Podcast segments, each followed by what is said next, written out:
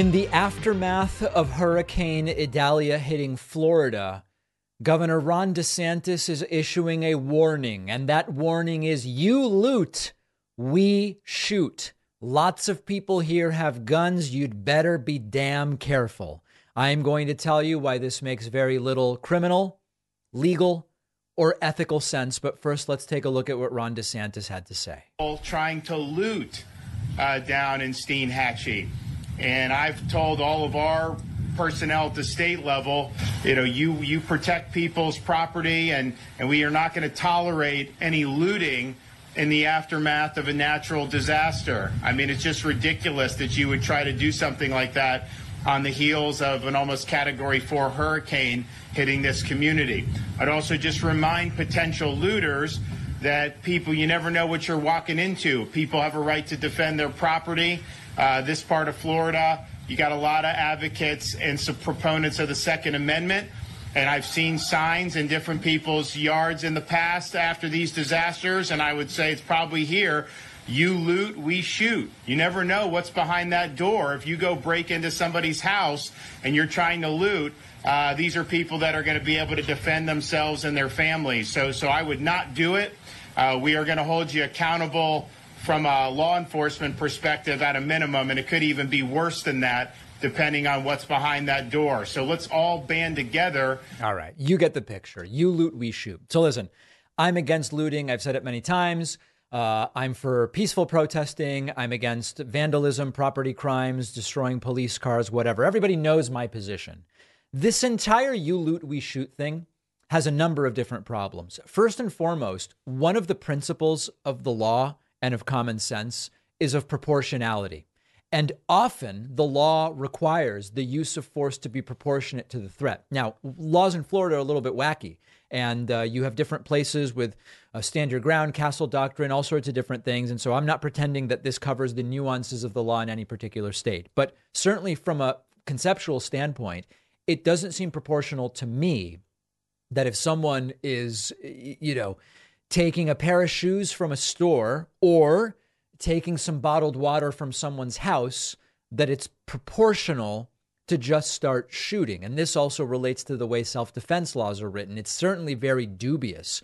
The other issue with you loot, we shoot, of course, if you're the shooter, and again, this is why there are so many people who say you got to be really careful about having guns even for self defense, because if you end up using them, you now need to be able to demonstrate that there was really a justifiable reason for you to start shooting a looter.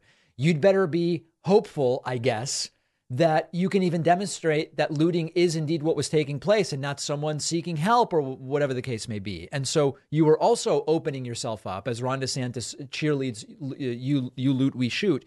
You're opening yourself up, even if you ultimately prevail legally, to years of criminal problems. And you see what that's doing to Donald Trump. It's leaving him on Truth Social posting dozens of videos every single day. But from an ethical standpoint, from an ethical standpoint, uh, there seem to be so many issues with this. There's a risk of mistaken identity in chaotic situations. Do you even really know that the person you're shooting at because you think they're looting are they actually looting? Is it someone you actually know? And this predisposition to blanket you loot, we shoot. What about a moral responsibility? Do you feel any moral responsibility to be more careful when dispensing deadly force in this way? I think it's someone who was looting. I don't know. You know, the unintended victims. You fire a gun. Maybe this person is looting, but you're not a great shot, and the person across the street surveying the damage from the hurricane ends up getting shot. This entire attitude is part of the broken nature of American gun culture. And Ron DeSantis perfectly embodies that broken nature. Hopefully, this doesn't lead to the horrible sorts of situations we can all imagine it leading to, particularly when you're talking about Florida. It turns out that Donald Trump overstated his net worth by $2.2 billion. According to the New York Attorney General, we've wondered for a while what's Trump's actual net worth? It doesn't seem like we're really aware of it from what he claims.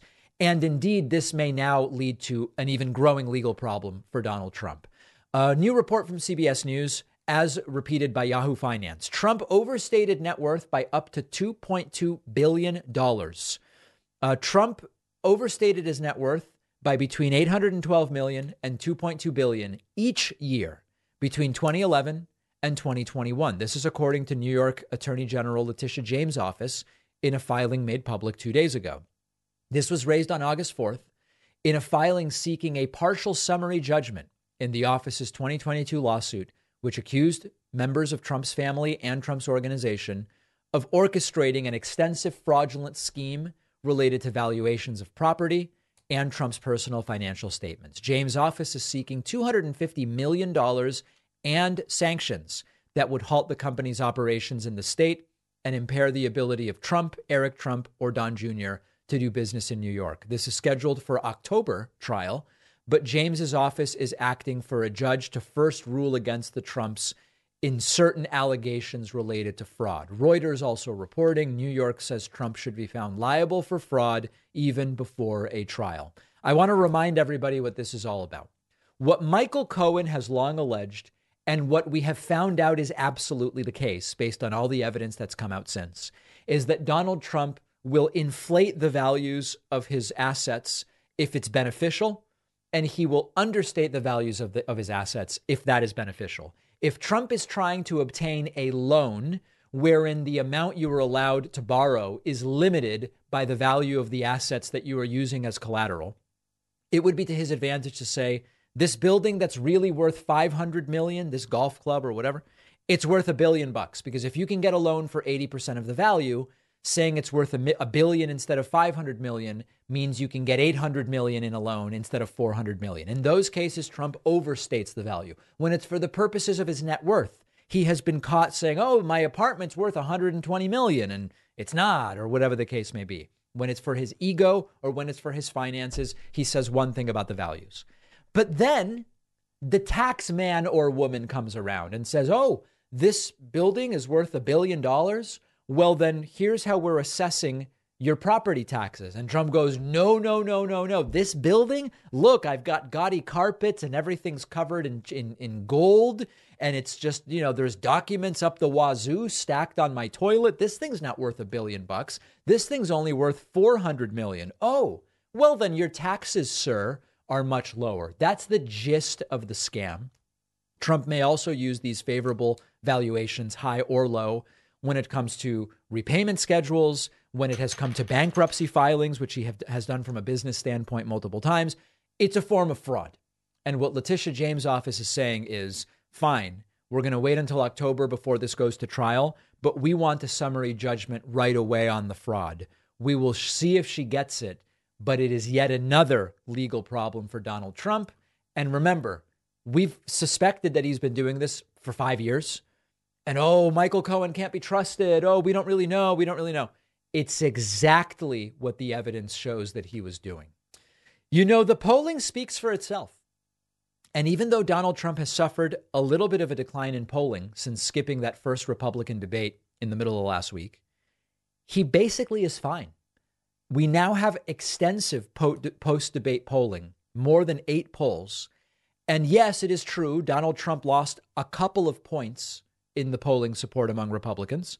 He's recovered part of it, and it seems that he is doing just fine. Now, before we go into the numbers, it does bear repeating that not everybody agrees the numbers as of today, September 1st, really tell the whole story.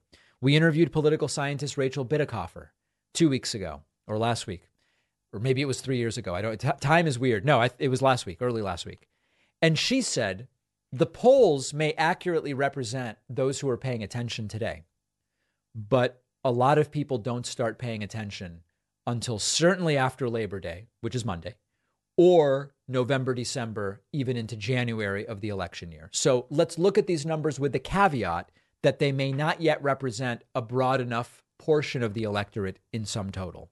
But we now have Donald Trump, little bit of a dip, but he's now recovered. Trump still in control of the Republican primary with 54% of the vote. The other 46% is divided up among all of the other candidates. Let's take a look at some of the other storylines and how they relate to polling. DeSantis will turn it around at the debate because he will do so well. He didn't do well, and he has not turned it around. In fact, just before the debate, DeSantis was polling 14.3. Now he's he's basically lost another point since the debate. Second storyline from the debate. Vivek Ramaswamy is going to do so well that he's going to surge or the day after the debate. He did so well that he's going to that he is now surging. Vivek Ramaswamy did grow support all the way up to 7.5 after the debate. It's now down to 7.3 and his polling in post-debate polls is pretty unremarkable. In the Reuters poll, Vivek is polling only 5. In the morning consult poll, he's up to 10. Not a surge by any stretch of the imagination. The most interesting number to me is Nikki Haley. Nikki Haley had been polling two to three for months. She really went after Vivek Ramaswamy and had a couple of really good viral moments during the debate, and she's now at five. Does five get her to, I don't know, winning anything? No, it doesn't. But understand that the difference now between third place for Vivek and uh, fourth place for Nikki Haley is about two and a half points, under two and a half points. If Vivek keeps lying and lying and lying and get called, getting called out for it, and Nikki Haley plods along, making people look really stupid as she did in, the, in that first debate, it is totally conceivable that six weeks from now, remember, this will be after the second debate, Nikki Haley could actually be in third place. And if Ron DeSantis keeps losing, you could have a situation where six weeks from now, it's Nikki Haley eight and DeSantis 10. And then you have a very interesting situation on your hands. There are some Republicans who have said Nikki Haley, if she can get attention and traction, is actually the biggest threat to Trump. It's not DeSantis and it's not Vivek, but it is Nikki Haley. It will be very interesting to see what happens. But for now, for now, Donald Trump's decision to skip the debate has not backfired on him. We'll see if he's at the next debate in late September, which of course we'll be covering. Why wouldn't we? We'll take a quick break and be back with the rest of the Friday show right after this. Today's episode is sponsored by NerdWallet's Smart Money podcast. NerdWallet's trusted financial journalists use fact-based reporting for some much-needed clarity in the finance world, helping you to make smarter decisions with your money. The nerds have helped me get smarter about things like managing finances with a partner without conflict, making a balanced budget, boosting your credit score, saving more money for retirement. All sorts of really useful topics. Most people in the audience know I'm a big financial literacy advocate. I can tell you, NerdWallet does a fantastic job here. Listen to NerdWallet's Smart Money podcast on your favorite podcast app. Future you will thank you. To the cannabis fans in the audience, did you know that you can have federally legal psychoactive THC shipped to your door anywhere in the United States legally? Our longtime sponsor, Ounce of Hope, is offering you 20% off all of their cannabis products like CBD, Delta 8 THC, Delta 9 THC when you go to ounceofhope.com and use the code PAKMAN. They have everything from flour to soft gels, THC infused edibles, gummies, Rice Krispie treats, honey, cookies, caramels, chocolate bars. Another thing that's cool about Ounce of Hope is that they sustainably raise fish on their aquaponic cannabis farm in Memphis, Tennessee. They use the fish poop to fertilize the cannabis plants, which is amazing. And again, this is 100% federally legal, compliant with the Farm Bill, even the THC products so they can be shipped right to you via FedEx two day shipping anywhere in the United States. Go support Ounce of Hope. They believe in what we do at The David Pakman Show. They're a mom and pop business, they do a lot for their community. You'll get 20% off everything they offer when you go to ounceofhope.com and use the code PAKMAN. That's O U N C E of hope.com, code PAKMAN for 20% off. Info in the podcast notes. The David Pakman Show is a viewer and listener supported program. All of the things we do, including the children's book, the live calls, the daily podcast, all of it, it's all funded by memberships, which people sign up for at joinpakman.com. you can get a membership so cheap, folks. It is so cheap, the fake news won't tell you. But you can save even more by using the coupon code TETRADITED or four years for indictments. Both of those coupon codes will do incredible things for you. All right, let's now hear from the most important people in the David Pakman Show universe the viewers and the listeners. Without you, as I've said before, I'm a guy in a room with a microphone and a keyboard, and it's sad for everybody. We take calls on Fridays via Discord. You can find our Discord at davidpakman.com slash Discord. We are going to start today with Dave from DC. Dave from DC, welcome to the program. What's on your mind today? What can I do for you? Oh no, Dave from DC, please fix your audio. You probably have the Sorry. there you go. Uh, I wanted to ask you about the uh, in the documents case. Sure. A lot of the other indictments, we can understand the motivation behind the crime. Right. What do you? Why do you think he wanted the documents? You know, it's been speculated that Trump kept the documents in order to sell them to someone, to a foreign power, or all these different things. I hesitate to as- assume that those explanations are correct, Dave, because Trump isn't very good at like foresight and forethought and planning. My thought is it's ego. He just wants to have documents around to do exactly what he did hold them up and say, hey, you know, look at this thing I've got just to impress people. I think it might be that simple. That's pretty crazy. Uh, Right. I mean, it's a crazy thing to take such a legal risk for doing, you know? Yeah, I understood. Thanks. All right. Dave from DC, thank you very much for the call. Let's go next to Christina from Denmark, one of my favorite places I've ever visited, Denmark. Christina, welcome to the program. What's on your mind today? Well, I've been listening about a year and a half. Thank you. Christina, No, tell I- me, I haven't been to I think- Denmark for a few years. from- Is a from- random sandwich still $25? Yeah, I think so. Very good. All right. No, no, no, a little, a little less, I think. At least, okay, fair I've- enough. I've been thinking, um, are the schools in the States so bad that you get all these people who are not, who, who doesn't know anything? You're saying by the time they're the adults, schools. they don't know anything? Yeah, Yeah. why, I why mean, don't they know anything? well, here's the thing, Christina. Here's the thing. In the United States, there are some of the best schools in the world, and there are some of the worst schools in the world. And this is really the story of the United States. You know, it's very simple to say, oh, healthcare is terrible in the United States, education is terrible in the United States. The real question is for whom and where? Because the truth is, Okay. for a certain group, those with the financial means, you can get the best healthcare in the world and the best education in the world and the best uh, neighborhoods in the world in the United States. And for others, you have some of the worst schools around and terrible access to healthcare, such that you can see 20 year differences in life expectancy in neighboring neighborhoods. So it's it's more complicated than just does is education bad. It is absolutely the case that educational standards in much of the country are a disaster. Students aren't being taught critical thinking. They're not learning basic math. They can barely read out loud.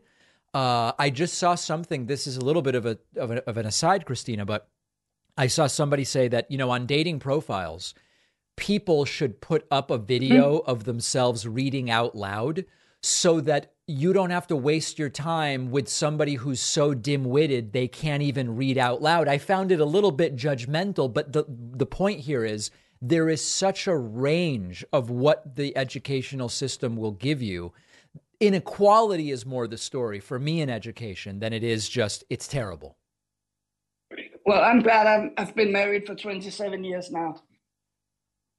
Right. And, and why is that in that how does that relate to the education piece? And that, then I don't need to go on Tinder or something Oh, I see. on a dating profile. You don't have to go on a dating profile and see if they know how to read out loud. Exactly. Exactly. Yeah. Well, Yeah, Christina, exactly. thank you. Uh, Things are well in Denmark overall. Everything is well. We have free healthcare, free schools, free everything. Right. So everything is great. I But follow we pay a fifty few. percent um, in tax. I follow a few American content creators who have moved to Denmark and they seem to be having a great Yeah. time. Hey, last thing, Yeah. Christina. When I was there, I had these, there's sort of like open faced toasts with different toppings like pickled herring and different things. What's the name of those toasts generically? It's called smørbrød. Right. It means butter butter on bread. Butter on bread. Beautiful. All right. Yeah. Uh, well, listen, I hope to get back there very soon. Okay. Yeah, we hope so too. All right. Christina, thank you very much. And I trust Denmark will be waiting for me with open arms for my triumphant return. It really is a great, it really is a great country. I have to tell you folks, I am not kidding around with that. Let's go next to Ford from Arizona. Ford, welcome to the David Pakman show. What's on your mind today? Hello, David. Can you hear me? I can hear you. It, you sound a little bit muddled, like you're underwater, but that's okay. We're going to go with it, okay? All right, man. If you can't hear me, just tell, just say so. But uh, I like to say that I'm like a very hardcore American. You know, uh, you know, I like guns, barbecue, you know, military. I'm in the Marine Corps Reserves. Uh, just, just, just to tell you. But what really irks me about the right wing and and their love for and like their apologetic apologism towards Russia. I I, it, I was talking to someone the other day on Twitter, and you know, I told them about like how Russia has the lowest uh, has the lowest birth rate, high divorce rate, and high abortion rate. You can't even own guns legally there. And you know, they were going on the ass about like Ukrainian Nazis and f***ing dark Okay, let's. So we're, when you swear, we have to bleep it. So it's better for us if you don't. Now, let me ask you a question. When you say the lowest birth rate, I'm not seeing that Russia has the lowest birth rate at all. I well, see. it has, it has has has a very low birth rate among the Soviet post-Soviet countries. oh, I see. That's the former. USSR countries. I gotcha. Yeah, but uh, uh, you know, and it's very far. It's far from a uh, conservative paradise.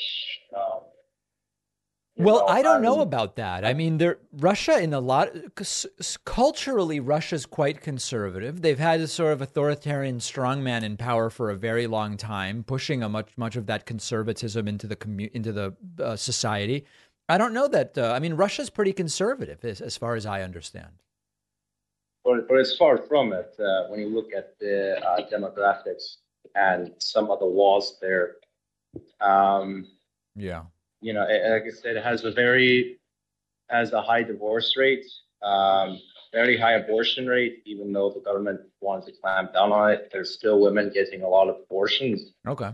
Um, So Ford, yeah, did you have a question for me today?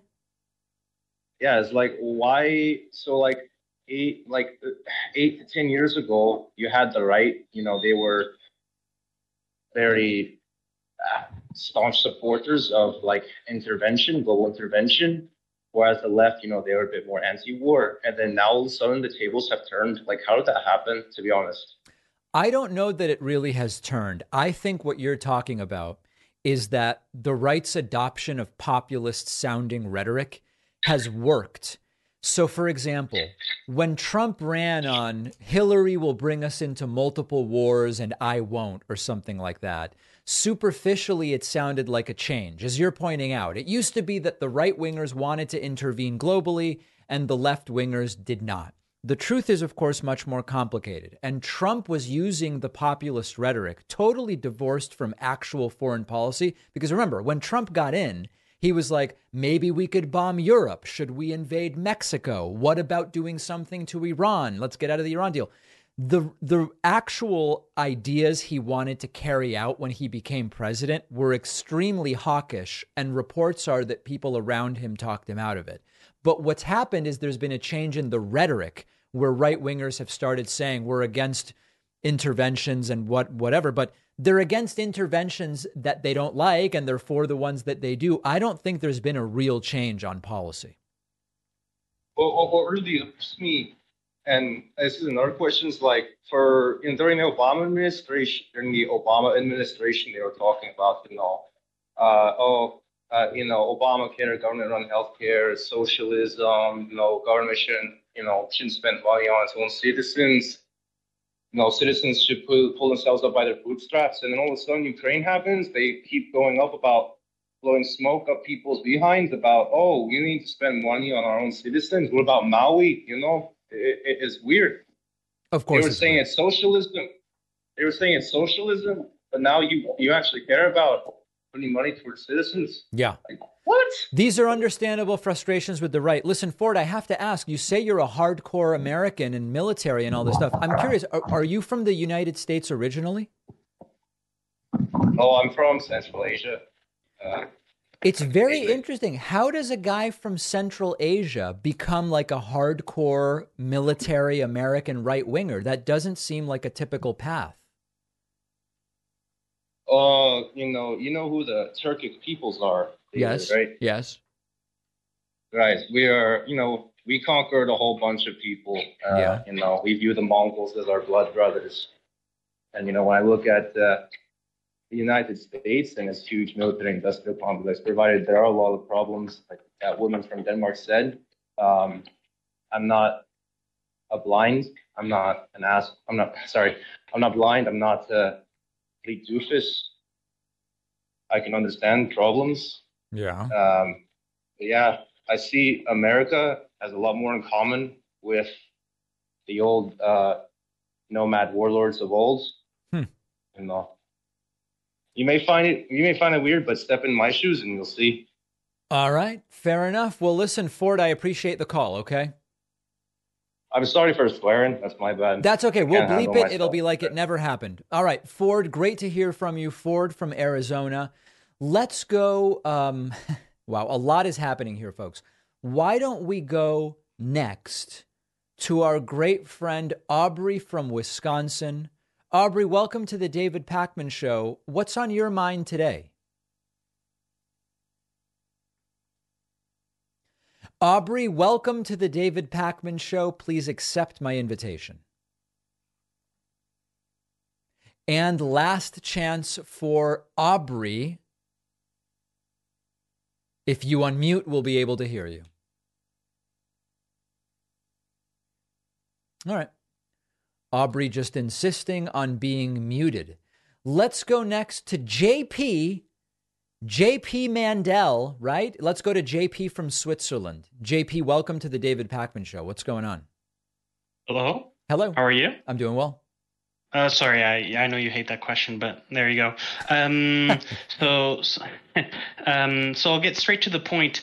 Um, this this may be a question from some time ago. I think uh, what was it? So I want to link uh, two things that are somewhat relevant. So if we remember uh, Prigozhin when he uh, had his attempted coup yep. into into Moscow.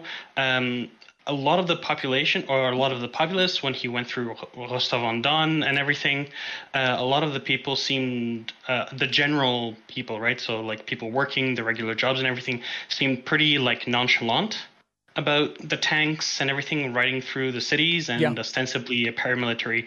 Um, how, and so we all looked. Oh, what was that? What was that in relation with uh, Putin's power?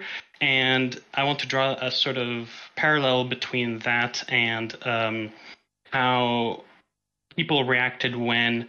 Um, if I forget what was it because it was a while ago when uh, the FBI stormed Mar-a-Lago, Yeah. and then there was like a sort of counter protest by people, uh, and then at some point there was more media than um, actual protesters, or, or I should say, uh, people in support of Donald Trump, right?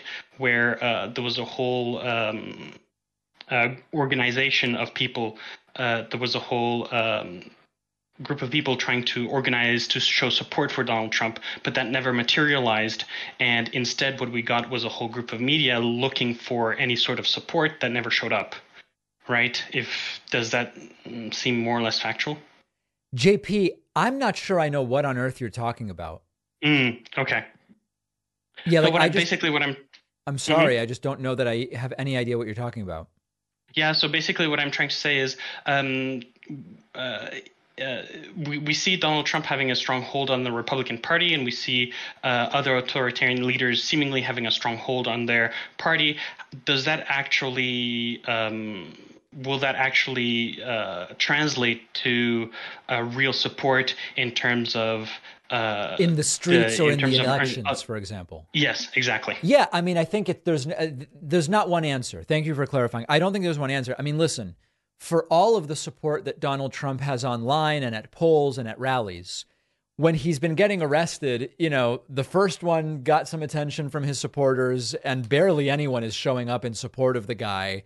And now there's a real question as to whether he's going to maintain his lead in the Republican primary. I don't think there's one answer. The authoritarian strongmen mhm. types. Oh, go ahead.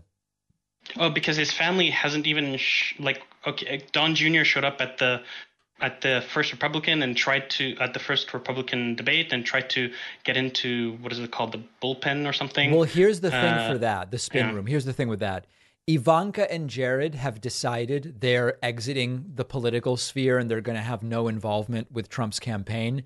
Tiffany has never been involved. Barron, Right. I think, is still technically a kid. So then there's Don Jr. and Eric. They deputized Don Jr. to go to the to the debate, and you know they didn't let him in. But I, I don't I wouldn't read too much into that. We kind of know the mm-hmm. reasons for that. Listen, here's the here's the Okay. bottom line when the rubber meets the road, as a phrase we like to use here in the US, it's not obvious that the supporters of the authoritarian strongmen will stand by, beside them. We're going to have to wait and see. All right, uh, that's all I had for today. Uh, thank you for uh, taking my call. All right, JP from Switzerland, thank you so much for the call. Let's hear from more people after this very short break. Stand by. One of our sponsors is Zippix nicotine toothpicks. Don't you think it's time you stopped putting smoke and vape oils in your lungs? Zippix toothpicks are a convenient way to curb the nicotine cravings. Zippix toothpicks are super discreet. You can use them anytime, anywhere smoking and vaping aren't allowed, including flights, sporting events, in restaurants.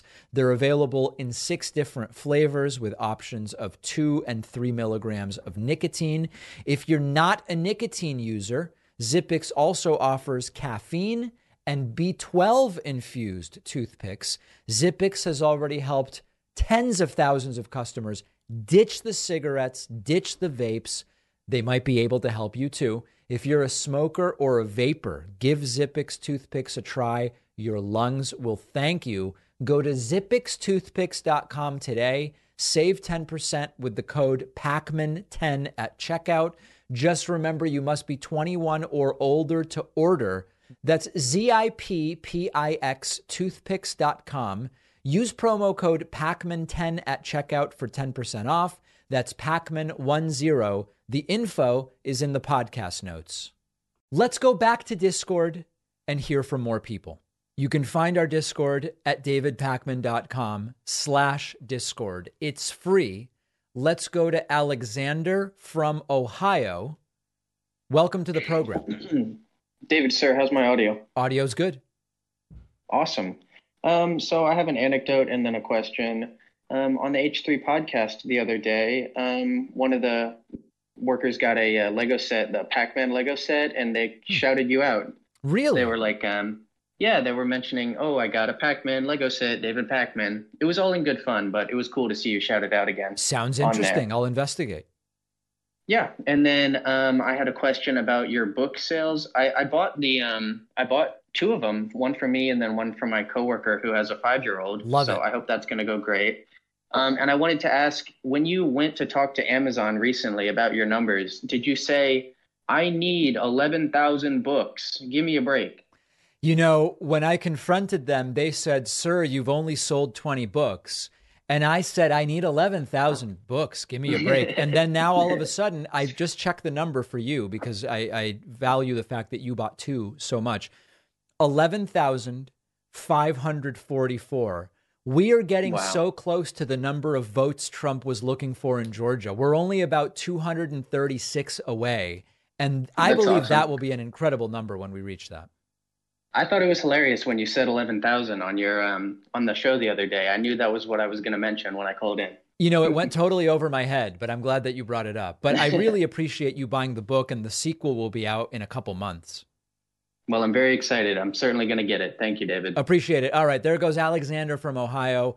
You can learn more about the book at davidpakman.com slash book. A kid's book for critical thinking. Also, the uh, digital book is available on Barnes & Noble. We're still waiting for approval on the physical book. Many people requesting Barnes & Noble. We are making it happen. That is an incredible thing. All right, let's try once more with Aubrey from Wisconsin, who seems just desperate to get on today.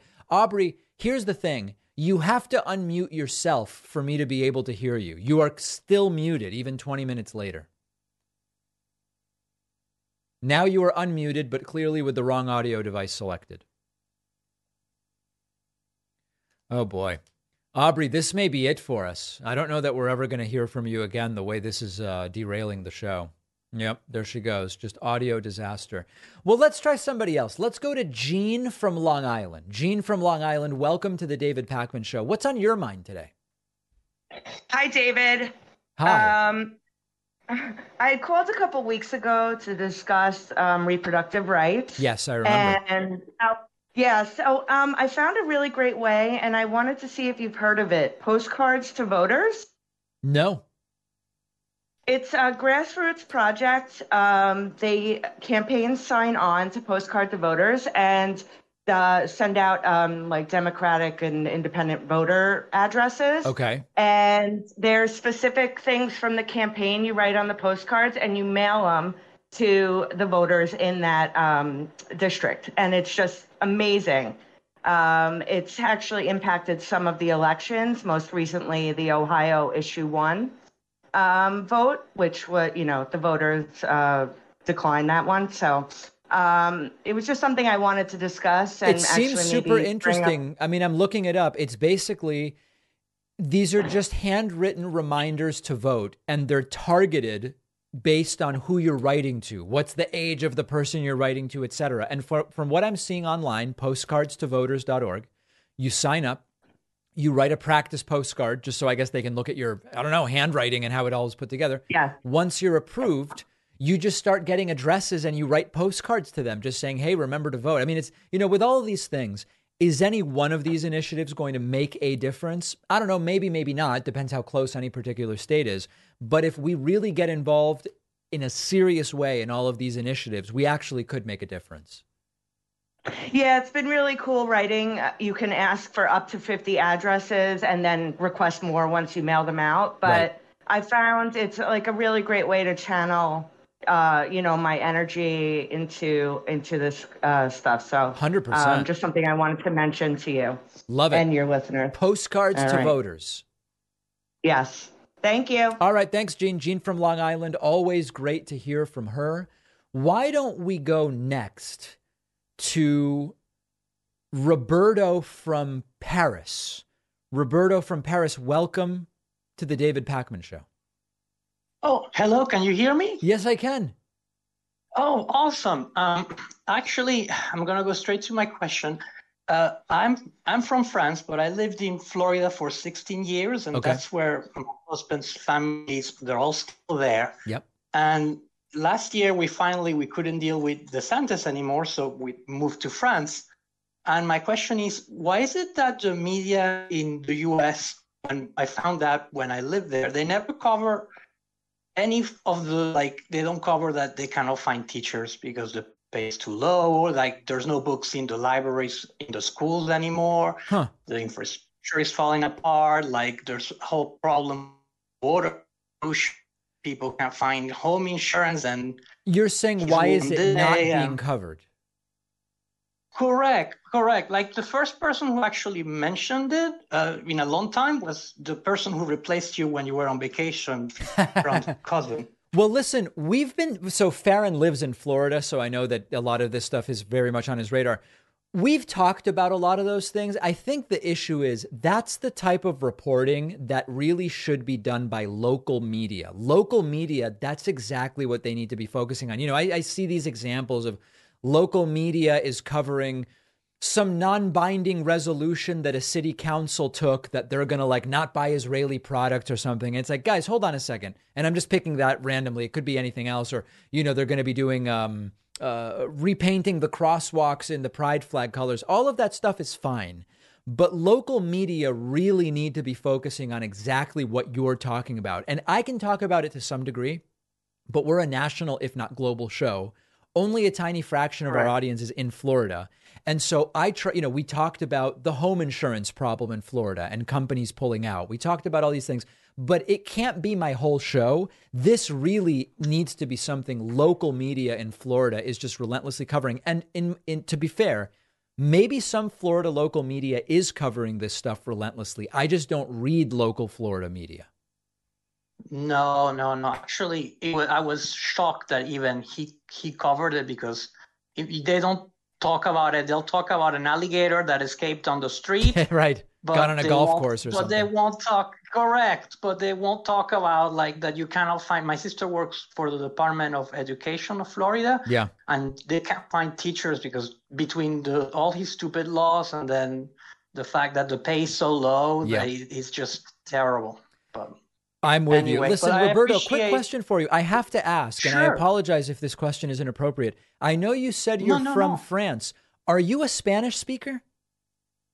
Yes, yes, ah. yes. My mom's from Venezuela. Ah, just from your accent, it didn't sound like a French accent. It sounded from Spanish. I'm glad I asked. Yes, yes, yes. We, my mom was from Venezuela and my dad was French, so I'm I'm a mutt. I love it. I love it. All right. And things are good in Paris, I can only imagine. I think I might be there in November, hopefully.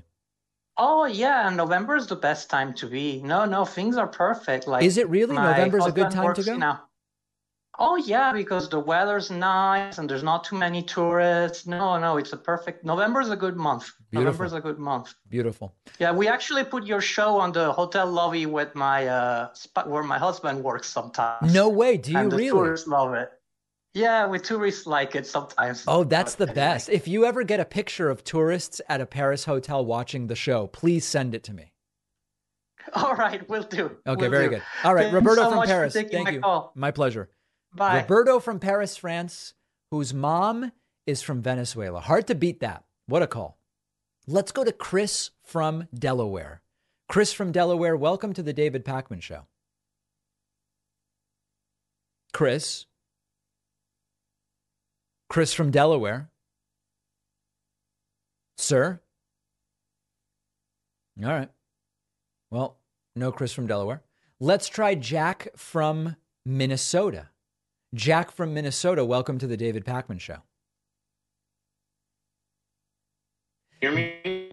Oh boy, I heard you, but you sound totally digitalized, like modulated like a robot. Uh, is this better? Oh, that's so much is better. better? Jack. Yes, yes, yes.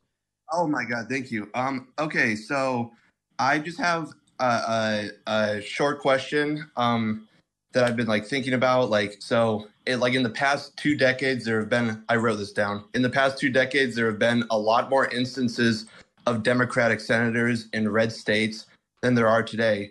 I'm from the Midwest, um, and I know in this region alone there have been Democratic senators from Iowa, North Dakota, Indiana, and Missouri, and even South Dakota. Um, I also know right now there are Democratic senators in Montana, Ohio, and West Virginia. So many people on our side uh, say that these red states are like too far gone.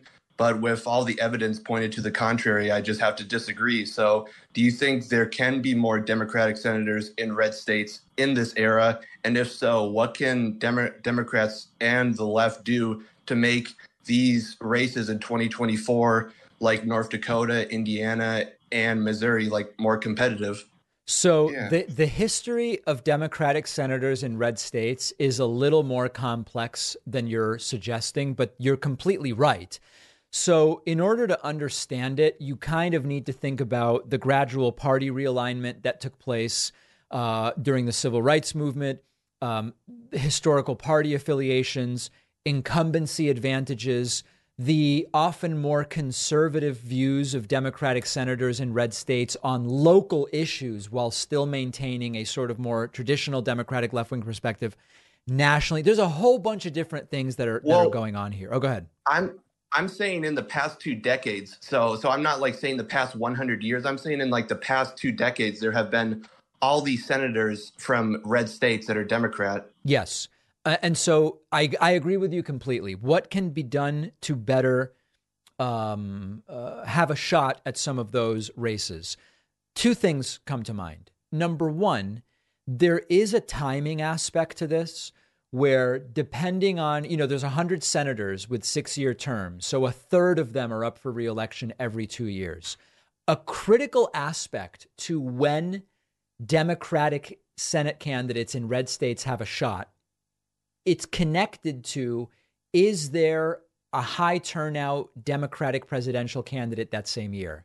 When the elections of these Democratic would be senators in red states align with, hey, we've got to get a Republican president out of power, or we've got to reelect a Democratic president, those candidates tend to do better than when that is not the case. That is a timing thing. You can't really control that very much. So then it gets to what can you control?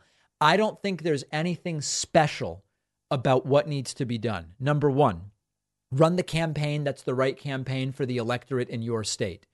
Um, uh, you know, if you're running in Montana versus if you're running in New York as a Democrat who wants to be senator, you're going to have to adopt a different sort of approach, tone, and probably policy positions if you want to have a shot. That's number one. Number two, you have to have the strong ground game. There's a false notion over the last uh, 10 years or so that you can basically centralize these campaigns. And so, hey, we've got a Democrat running in South Dakota and we've got a Democrat running in California. We'll run all of these campaigns from DC. Uh uh-uh, uh, doesn't work. You got to run the campaigns locally. You got to have the ground game, and it relates to running the right campaign for the state. And then number three, unfortunately, we're still in an era of fundraising and fundraising determining so much of who has a shot. And I think it has to be made really clear to donors hey, listen, you might not really be thinking about South Dakota, but there's 100 senators. Every single one is worth the same when it comes to the balance of the Senate. So even if you're in North Carolina, you should really consider donating to the, this race in, in, in, South Dakota. Okay, thank you. Uh, that that that's informative. Thank you. All right, Jack from Minnesota. Thank you so much for the call. And then let's go to Hadley from Rochester. Hadley from Rochester, welcome to the David Pakman Show. Hello, can you hear me? Yes, I can. Great. Thank you, sir.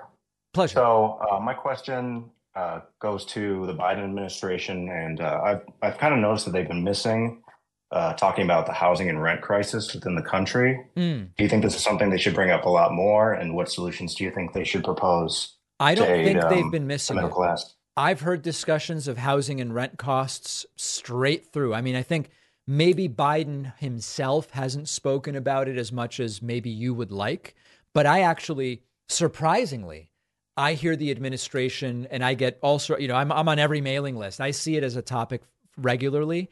In terms of what can and should be done, we need to build more housing. That's like number one. Aside from do we give housing to homeless people? Do we, you know, but that's secondary. We need more housing. And for a number of different reasons, including zoning laws in different places, this is so nitty gritty, but parking requirements and parking zoning prevent so much housing from being built. There's entire books on this topic. Parking Paradise is a good one that I can recommend. And in addition to that, uh, interest rates, all of these things together are limiting the housing stock. We need to dramatically expand the housing stock. That's like at the top of the list. Everything else then is secondary to that. Do you think private equity is an issue? With um, yeah, I mean, you a lot of the know, you see or- private equity buy large swaths of apartment buildings, sometimes subsidized, and then basically renovate them, turn them into luxury condos, and then it makes it even more affordable. I think it is a problem for sure.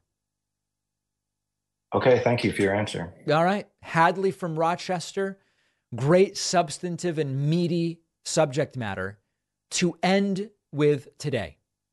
Thank you for calling. I know I didn't get to everybody.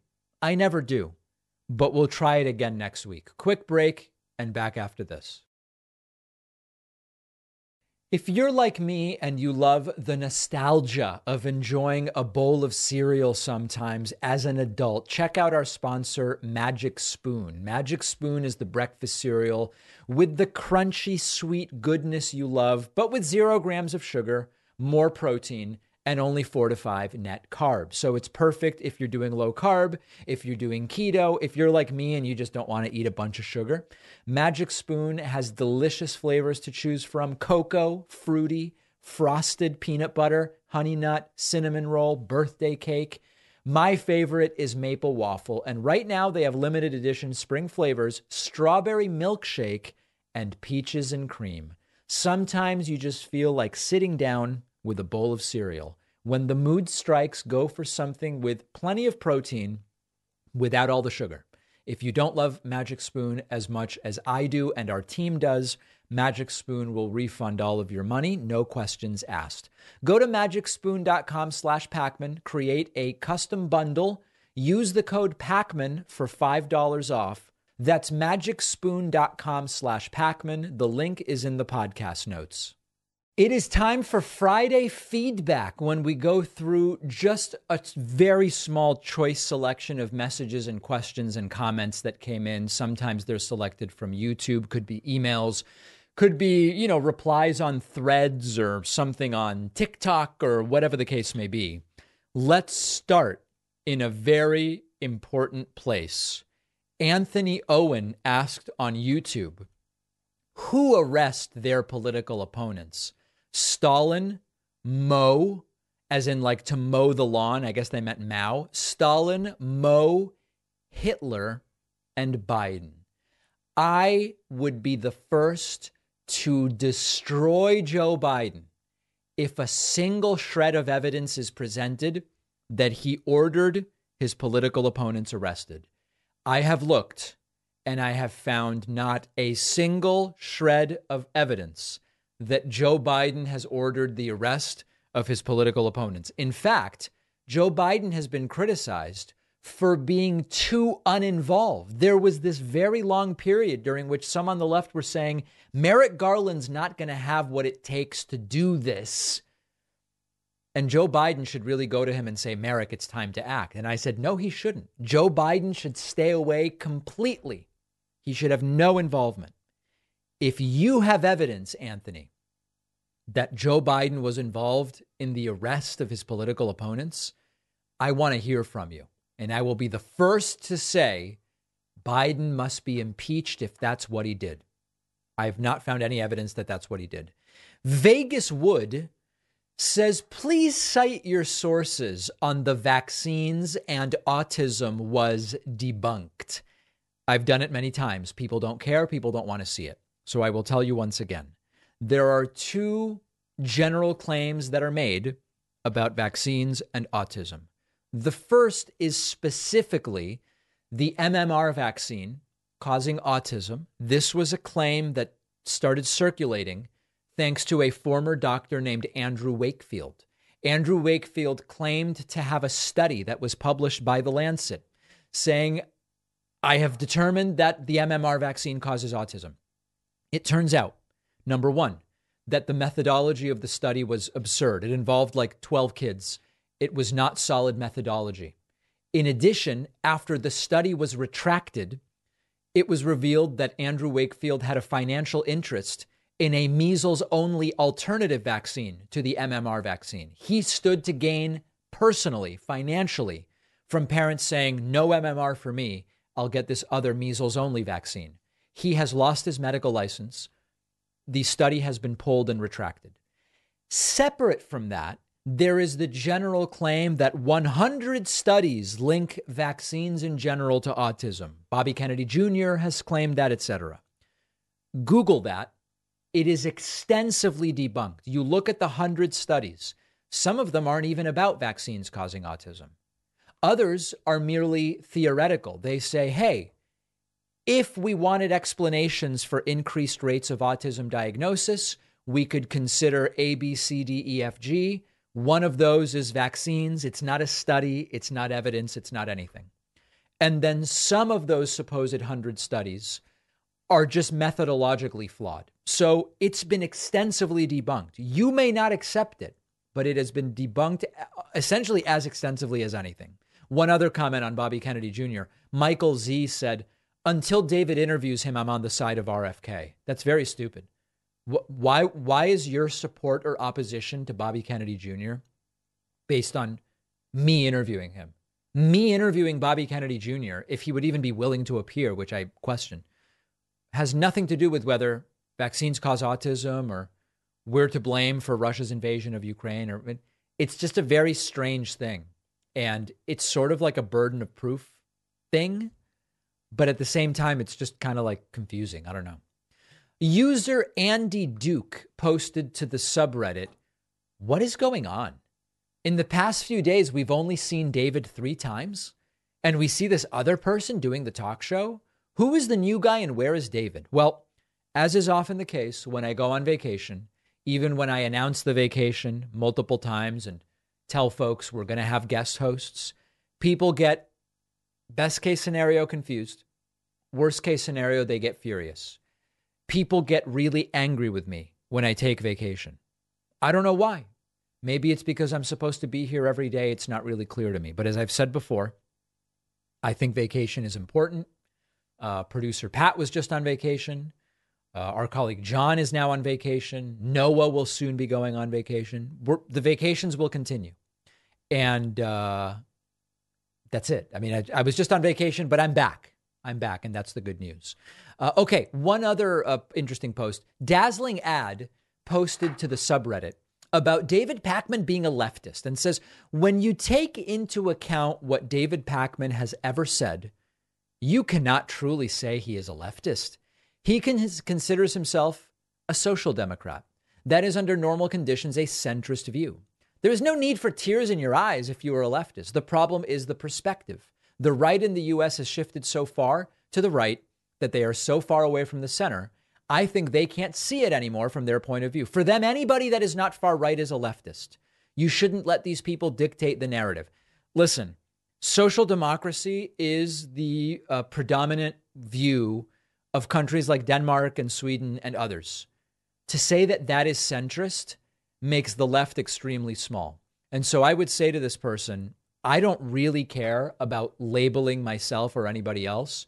If your new argument now is that, okay, I am a social democrat, but social democracy is centrist rather than leftist, who are the true leftists? Is it only socialists and anarchists and communists and Marxists? Or uh, who are the real leftists if social democracy is now conservative? I don't know what to tell you. All right, but good luck with that.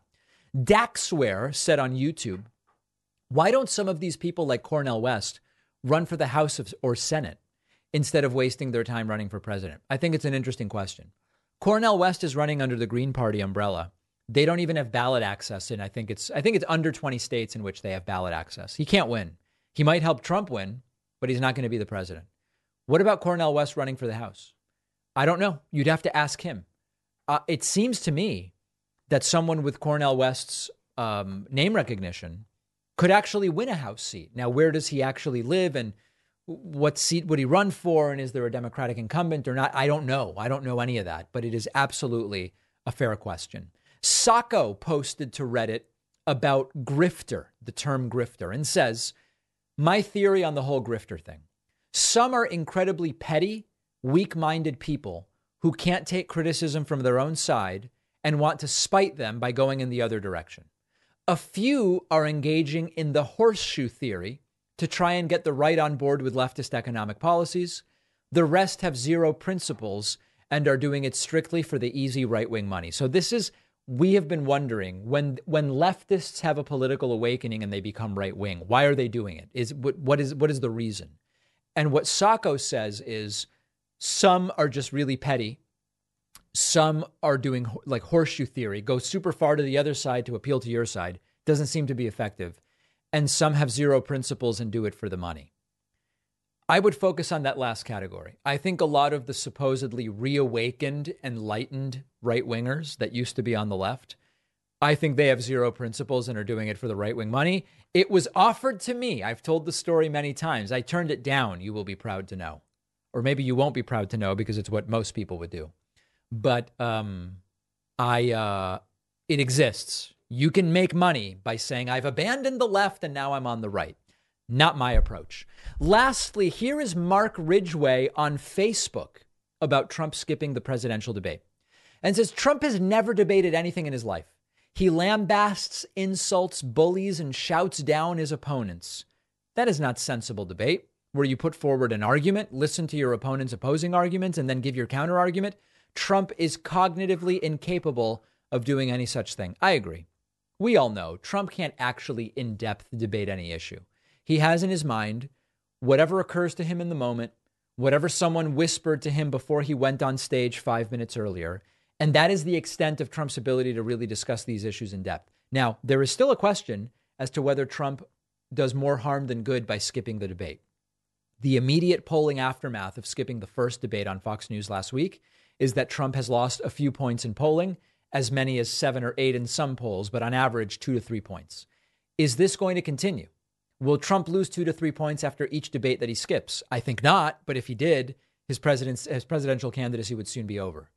Was it a mistake for Trump to skip, or was it the right move, given that his debating presence with eight other people ganging up on him would likely not be super strong? I don't know the answer, but we're going to follow the polling and we're going to figure it out.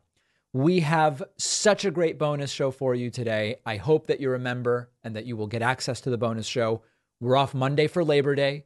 Hope everybody has a good day off. If you have a day off, and then we will be back so strongly. You all know that.